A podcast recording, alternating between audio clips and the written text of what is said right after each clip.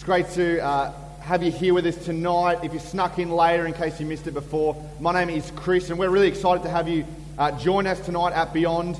We're actually wrapping up a three part series. So, if, you, if you're new, uh, or maybe uh, this is your first time here with us at Beyond, the way we like to do things is we like to uh, take an idea or a theme or a concept and unpack it for a number of weeks. And the series that we're wrapping up tonight, that we've spent two weeks on and we'll spend tonight on, is called Dumb People in the Bible. And we've got a little bit uh, of, of an agenda. It's not a hidden agenda, it's an agenda that we're putting right front and center. What we want to do with this series is we want to add some value to you. Whether you're a follower of Jesus or whether you don't even believe the Bible is true, we believe that there are certain scenarios and situations that people within the pages of the, the collection of books that we call the Bible find themselves in that we can learn something from, regardless of our faith. And so we want to add some value to you. Uh, and in part one of this series, we looked at the idea that uh, don't let a foolish uh, reaction lead you to act the fool.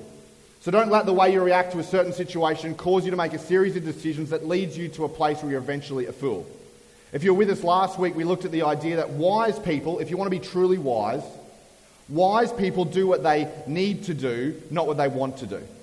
Wise people do what they need to do, not what they want to do. And tonight, I want to set the scene for what we're, we're going to talk about first, and then I want to kind of roadmap out the way we're going to approach it. So, to set the scene, we're going to wade into this issue uh, through the, through the uh, historical document that probably had the worst marketing strategy of all historical documents. I mean, this, this document was just so. Uh, people who were followers of Jesus wanted to read this document so bad that the guy who wrote it actually named it after himself.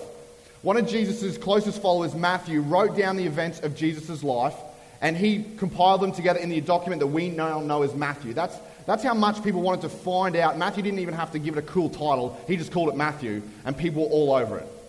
And so Matthew is writing this, uh, writing the, uh, he's talking to eyewitnesses, he's watching the events himself, and Matthew writes this.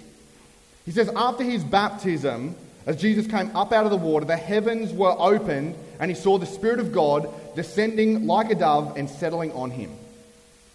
I can just imagine what Matthew is thinking as he's like talking to people. So could you just say that again? The heavens opened. Yeah, descended like a dove. I've never heard of that before. Are you sure? Are you positive? Yes. Okay, well, I bet, I bet he's, I've heard so many crazy things about him, I'll just put that one down as well. And then in the very next sentence, this is what Matthew writes. And a, vo- a, voice, sorry, a voice from heaven said, This is my dearly beloved Son who brings me great joy. And in the very next sentence, this is what he writes. Then Jesus was led by the Spirit, in the uh, by the Spirit into the wilderness to be tempted there by the devil. And this is one of those sentences that makes me believe that the authors of um, that the author of Matthew is telling the truth. Because if you were trying to make people believe in Jesus, the Son of God, that, that Jesus was God and, and all these things, you would not write in one sentence, God loves him, and then in the very next sentence, and then he sent him out in the wilderness to be tempted. In fact, the, the way that it's written almost makes me, it's, it's almost like that's actually what happened because that's indicative of our life. And if you think about it, temptation for us doesn't always, comes in, in many shapes and sizes, but it doesn't often, we don't often go through a season of temptation.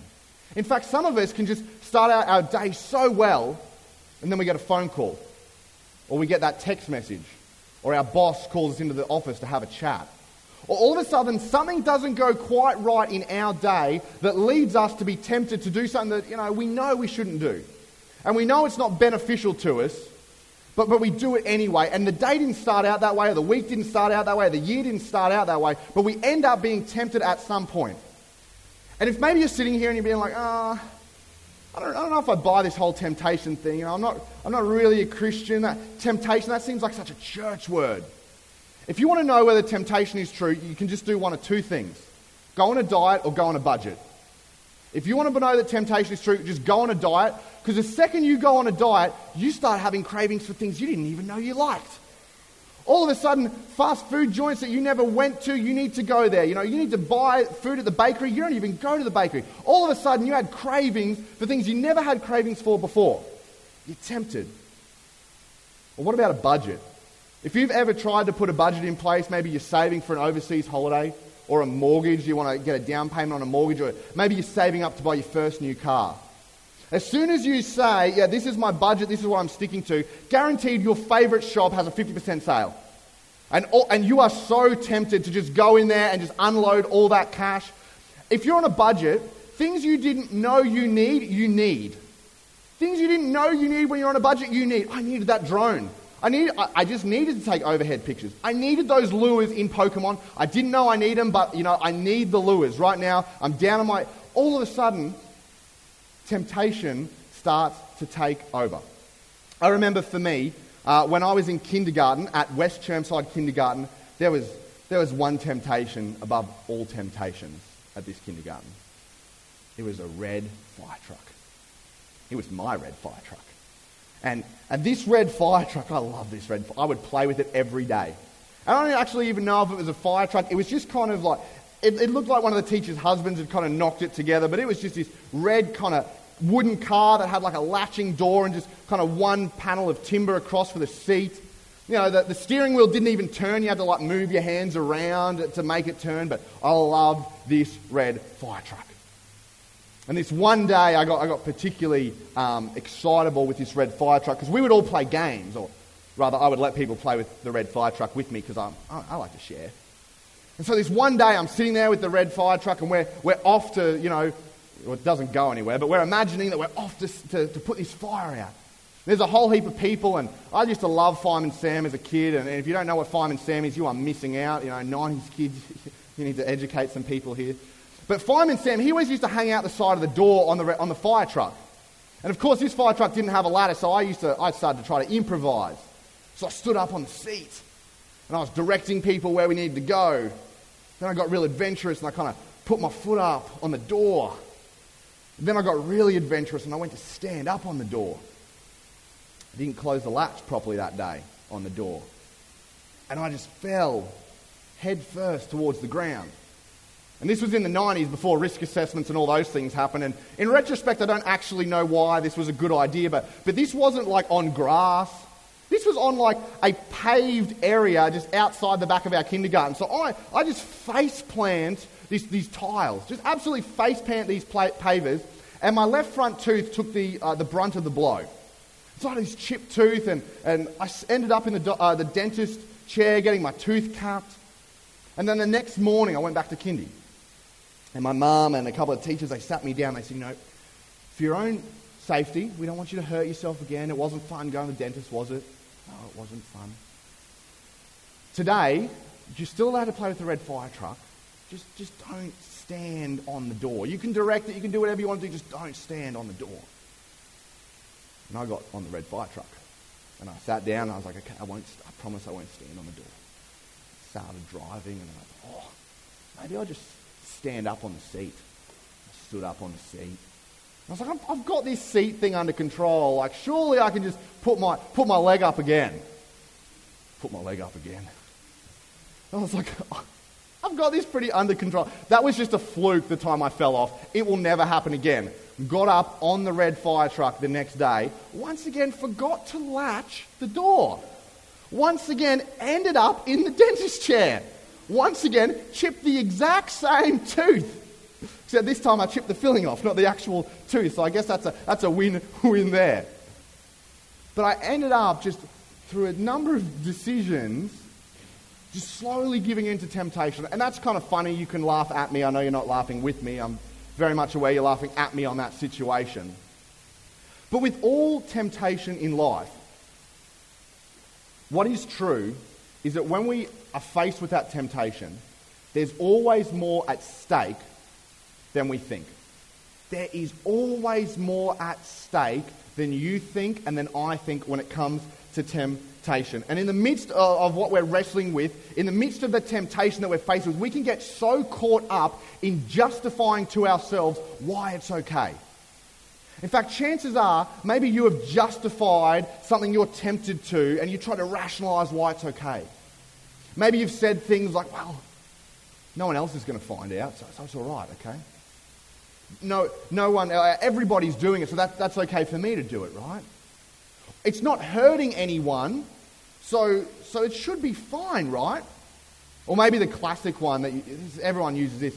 Well, I've, I've done it once before, so I may as well just keep on going, right? I may as well just keep on doing it. What's, what's the harm? And the harm is we unintentionally begin to undermine our future if we're not careful. And if we don't begin to address the way we think about temptation and the way we respond to temptation, you and I will unintentionally undermine our future. And so, Matthew, what he does is in this document, he sets us up to look at Jesus' temptation. And this, if you're going to look at it, this is kind of the, if you look at it from the outside, it's like the super heavyweight Rocky Balboa, Apollo Creed, like just match of the, old, uh, of, of the Bible. It is Jesus going toe to toe with the devil. Uh, the, the Son of God going against the forces of darkness. This is kind of what every main like superhero movie is based on. And from the outside, we look in and we're like, man, how could the devil be so dumb as to tempt Jesus? Like it's God. What, is, what does the devil have to give God that God couldn't give himself? But as we're going to find, the, the devil is probably not so much a dumb person in the Bible, but actually an incredibly smart person in the Bible. And if we're not smart with how we understand temptation, we can undermine our future. So what I want to do is I want to show you, I want to, before we jump in, I want to give you the three main ways that the devil tempts Jesus. And then I want to go into the text and show you, and, and you can start to pick it up. The three main ways that the devil tempts Jesus are ways that if you've ever been tempted in an area in your life, you can trace that temptation back and it will fit in one of these three categories.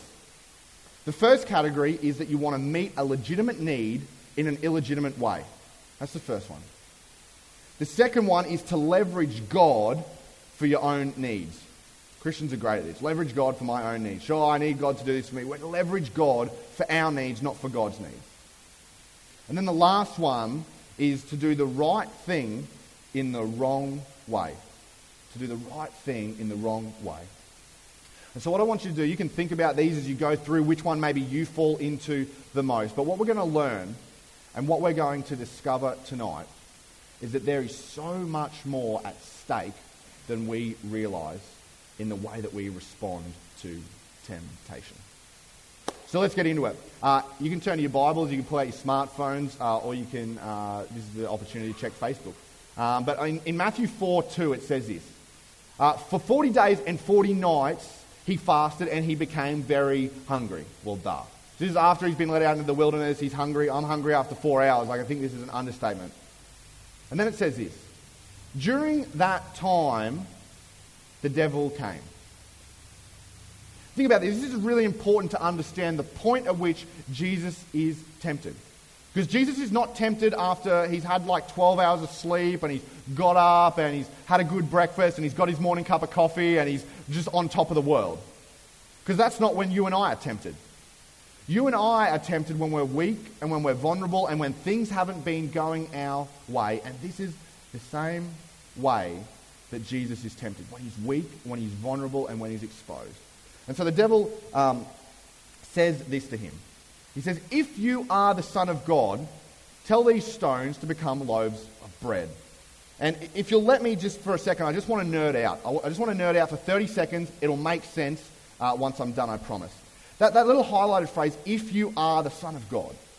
The guy who wrote this document, Matthew, he would have originally written in Greek. And there's four if then or if you are phrases in the Greek language. There's four of them. And, and the one that Matthew uses throughout this part that we're looking at tonight can be better translated to the English word because. In other words, what the devil has said to Jesus is, because you are the Son of God, turn these stones into bread, which is so important because we often miss this. Because Jesus isn't tempted to prove who he is, he's tempted because of who he is. Jesus isn't tempted to prove that he's the Son of God. The devil says, I, I know that you're the Son of God.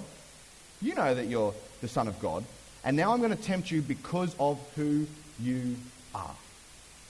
In fact, you've probably experienced this in your life. I mean, if, if you've ever experienced peer pressure, whether that came at school, or whether that came in the workplace, or whether that came in a relationship or in your family, if you've ever experienced peer pressure, people don't try and peer pressure you to be who you are.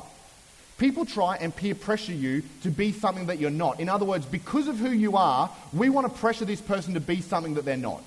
And that's exactly what's happening here. Jesus is not being tempted to be who he is, he's being tempted to be something other than who he is. And at the heart of this temptation is the desire for Jesus to meet a legitimate need. He's hungry in an illegitimate way. And this is how Jesus, Jesus responds. Jesus told him, No. The scriptures say people do not live by bread alone, but by every word that comes from the mouth of God. In other words, I trust that my Heavenly Father knows best for me. I trust that my Heavenly Father loves me, that He cares for me. And even though I could turn these stones into bread, and even though I could meet my legitimate need, if I did it, I wouldn't be trusting God and I would be meeting that need in an illegitimate way. And so then, the, then the, the devil goes, All right, round two, let's go. Round two, fight. And the devil took him up to the holy city, Jerusalem, to the highest point of the temple, and said, If you are the Son of God, or because you are the Son of God, jump off. Now, don't, don't imagine that, that they've like magically teleported to the, to the top of the holy city. Uh, what, what's really happened here is, is the devil is uh, kind of, they're kind of having a discussion, or maybe in the mind's eye. We don't exactly know. They, they, they haven't physically gone to the top of this temple. there's, there's not a real place in Jerusalem that would have existed at this time. This is kind of them having a discussion, saying, Picture this. Imagine this. You're at the top of the temple, and what I want you to do, if you're the Son of God, jump off. For the scriptures say, and now the devil starts quoting some of the scriptures Jesus knew so well back to him. The scriptures say, if you jump off, he will order his angels to protect you, and they will hold you up with your hands so you won't even hurt your foot on a stone. He's saying, don't you trust God? Now, God said that if you jump off, he'll, he'll protect you, He'll look after you. Are you not going to jump off because you don't trust Him? And Jesus' response, it's great. He says, the scriptures also say, here, let me answer a scripture with another scripture. The scriptures also say, you must not test the Lord your God. In other words, God has said that He would do this for me, and I trust Him. But what am I actually achieving by jumping off the temple? What am I achieving? I'm leveraging God for my own purpose. If I were to jump off the temple, I would be leveraging God to make it okay in my mind that, that I know that God's got me, instead of actually just trusting Him. What purpose would it serve for me to jump off and for God to save me? It wouldn't serve a purpose. I'd be leveraging God for my own purposes. And then it starts to ramp up. This is the last, this is the final temptation. This is, this is the big one. Next, the devil took him up to the peak of a very high mountain and showed him all the kingdoms of the world and all their glory. There's no mountain that would have shown them all the kingdoms. Again, this is like a, a conceptual thing in the mind. And the devil shows it to him. And he says, I'll give it all to you. I will give it all to you. But, but there's a condition. I'll give you all these kingdoms in the world, but the condition is you, you have to kneel down and worship me. Now, from the outside looking in, that kind of seems stupid because really what the devil has done is taken Jesus up, or, you know, he said, you know, I'll give you all the kingdoms of the world. You know the kingdoms you created? You know the kingdoms you built? I'll give them all to you. Why? How can you do that? It's almost like, yeah, Jesus created it, now I'll give them back to you. Well, you can't give them to me, I made them, they're mine. But the thing that we miss, and the thing that we, we sometimes uh, tend to miss if we just skim over it, is that at that day and age, Jesus was there was, there was rumors spreading through the culture that this Jesus guy was going to be the Messiah. This Jesus guy was going to bring something brand new. And for the Messiah, that word in that culture meant that with it, people had a conception of what Jesus was about to do. So Jesus, in their minds, was going to bring about a political revolution, a religious revolution, a nationalistic Jewish movement. And the devil says to Jesus, one day you're going to get all this anyway if you really are the Messiah. I know that you're the Messiah. One day this is all going to be yours. You can have it right now if you bow down and worship me. If you take a shortcut, you can get what you were going to get anyway. And Jesus' response, he says, Get out of here, Satan. Jesus told him. Pretty blunt, pretty straight to the point. And then he goes on and he says this For the scriptures say, You must worship the Lord your God and serve only him. In other words, Jesus' response to this situation is not contingent on the temptation. Jesus is saying, you know, I'm not responding right now to this temptation, I'm responding to something in the future. Because in the future, I will have this, but if I respond to this temptation right now, I will have gotten the right thing in the wrong way. And maybe you're sitting here and you're like, okay, so there's these three temptations. What does that have to do for me? What does that, how does that apply to my life? And, and if you take nothing away, I want you to take this one thing away. Because after Jesus says it says the devil went away. And this is the big point. How you respond to temptation positions you to point towards your future. When Jesus was experiencing those three temptations, he was not, exper- he was not responding in the heat of the moment to everything that was going around. He had his eyes firmly fixed on the future. Jesus didn't succumb to temptation not because he couldn't, not because, you know, not because he wasn't tempted, but because he had his eyes fixed on the future and he knew that if I respond to this temptation right now, if I give in to this temptation, then I forfeit the right to go and hang on a cross. And if I forfeit that, then the sins of humanity will not be paid. And forever, people will think that they have to earn their way to God. So Jesus, Jesus responds, yes, he's God, but he's also human. He's tempted the same way that we are. And he responds not because he wasn't tempted, but because his eyes are firmly fixed on the future that he is responding to. See, you and I, in our lives, we are never static. We are always moving. And we are either moving in the direction that we want to be heading in or the direction that we don't want to be heading in. And the way that we respond to temptation moves us from a direction we want to be heading and can point us in a direction that we do not want to go down. So, the question I have for you as we begin to land this plane tonight is where are your responses pointing you towards? In those areas of your life where you face temptation, whatever that temptation may be, whether you think it's big, whether you think it's small, where are your responses pointing you towards?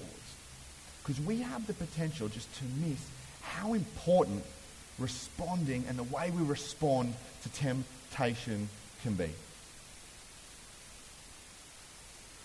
And for some of you tonight, maybe you're sitting here and maybe I just want you to think in these last couple of minutes how your life would have been different if you had responded to temptation differently? How would your financial situation have been different if you had responded in light of your future, not in light of the moment? How would your relationships, maybe with your boyfriend or your girlfriend or your husband or your wife or, or your family, how would they have looked different if you had responded to your, where you wanted your future to, hand, uh, to, to look, not towards how you wanted to respond in the moment? How would your faith look differently? if you had responded to the future, not the moment. Because there are some of you here tonight who maybe for, maybe for whatever reason you walked away from the faith and you walked away from church. Maybe you're just starting to come back. Or maybe you've been back for a while and there was a period of time where you walked away. And the church didn't do anything to you. No one, no one said anything to you. And, and trust me, there's a lot of people, you know, there's a lot of churches that have done wrong and done these things, but you weren't one of those people. In fact, you, you didn't really have anything against the church, but all of a sudden, through the series of decisions that you made, you woke up one day and for you, church just wasn't important anymore. Jesus just wasn't at the center of your life anymore, and you didn't know why. And you couldn't figure out why he was once so important. And the reason is, is because you didn't realize what was at stake when you were responding to temptation. And so over time, what you did is you pointed yourself and you positioned yourself and you began to walk towards a, a different future. And that was a future without Jesus at the center of your life. And you couldn't figure out when you woke up this day why everything was different and why the things you used to do didn't bother you anymore And it all had to do with the way that you responded to temptation. But the good news for you, if you're in that boat, and the good news for me, is your story doesn't have to finish that way. You have the opportunity tonight to actually change and point towards and live your life in a way that points towards your future. And this is the last thing I'm going to say, and then we're going to, we're going to throw back to the band. We're going to move into communion. We have this thing, we're going to finish, we have this thing at Beyond, it's called For Monday. Because we believe that there is no point coming to church on Sunday if it doesn't impact you, if it's not helpful for you for the rest of the week, regardless of whether you're a Christian or, or whether you believe God's made up. We want to add some value to you. And so this week I've got two For Mondays. If you're a follower of Jesus, the first one is for you, it's a non negotiable. If you're a follower of Jesus, I want you to join a Connect group. Up the back at the Connect desk, you, you can go and talk to one of our guys, and they'll give you details about when our Connect groups meet. I want you to join a Connect group. And the reason is, is because we cannot respond to temptation alone. We cannot respond to temptation alone for the duration of our lives. We need people around us who want the same future for us that we want and are willing to hold us accountable, are willing to ask the hard questions, and are willing to challenge some of our motives and say, hey, the way you're responding right now, is that going to set you up for the future that you want? Because we can't always do that on our own. So that's my challenge. Get plugged in with some people who want the same future that you want. And if you're not a follower of Jesus, maybe you're thinking, oh, I definitely don't want to join a connect group because I don't want anything to do with this Jesus thing. Then this, the next one is for you. And it'll sound weird when I say it, um, but just bear with me. I'll, I'll help you understand why. For the next seven days, just the next seven days, one week, when you are tempted and you feel it, you, you know you're, you're tempted to, to step out and do whatever it is you know, whether it's spend money or, or whether it's, you know, to look at an image on a screen or whatever it is. I want you to say this. Temptation, you will not steal my future. You will not rob me of my faith. And maybe you're like, what? Why would I say that? Seems weird. Because in the heat of that moment, when you're experiencing temptation, the future just seems to fade away and we just get consumed with, well, it's okay, it feels good, I may as well do it. And I want you to know what you are giving up if you respond to that temptation. I want you to remind yourself where you're positioning yourself to point towards if you respond in the way you do. Because whether you're a Christian or not, we want what's best for you at Beyond. And we want to add some value to you, not because you know, Jesus told us to, but just because we love you. And because the one thing that defines followers of Jesus is their love for other people. And because we love you and we don't want you to go down a future that you don't want to go down. So ask yourself this question. Or, sorry, say this to yourself Temptation, you'll not steal my future.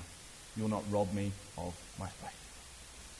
Where are your responses tonight and up until this point been leading you to? Have they been pointing you to a place that you don't want to go? Because how you respond to temptation positions you to point towards your future. Change the course of your future if it's not moving in a place that you don't want it to go. Let's pray. Heavenly Father, we just thank you so much that your words were preserved in history, that we are able to go back and read what Matthew wrote. That we're able to see the way that Jesus responded to temptation and so often we can just get caught up and we can just defer and we can say, well, he's God or, or you know, he, there was no way he could have been tempted. And we forget that he's human just like us as well. And the reason he withstood temptation is because his eyes were firmly fixed on his future. His eyes were firmly fixed on what his heavenly Father had called him to focus on. And so, Lord, we pray tonight that anyone here who is maybe positioning themselves in a place that they don't want to be, uh, they, don't, they don't want their future to go. Lord, we ask that you would move in them. Help them to have some of those hard conversations, to get in a connect group, to get alongside people who are willing to support them and to journey with them so that they can change the course of their life, so that they can move towards a future that's where they want to be. And we pray these things in the name of Jesus. Amen.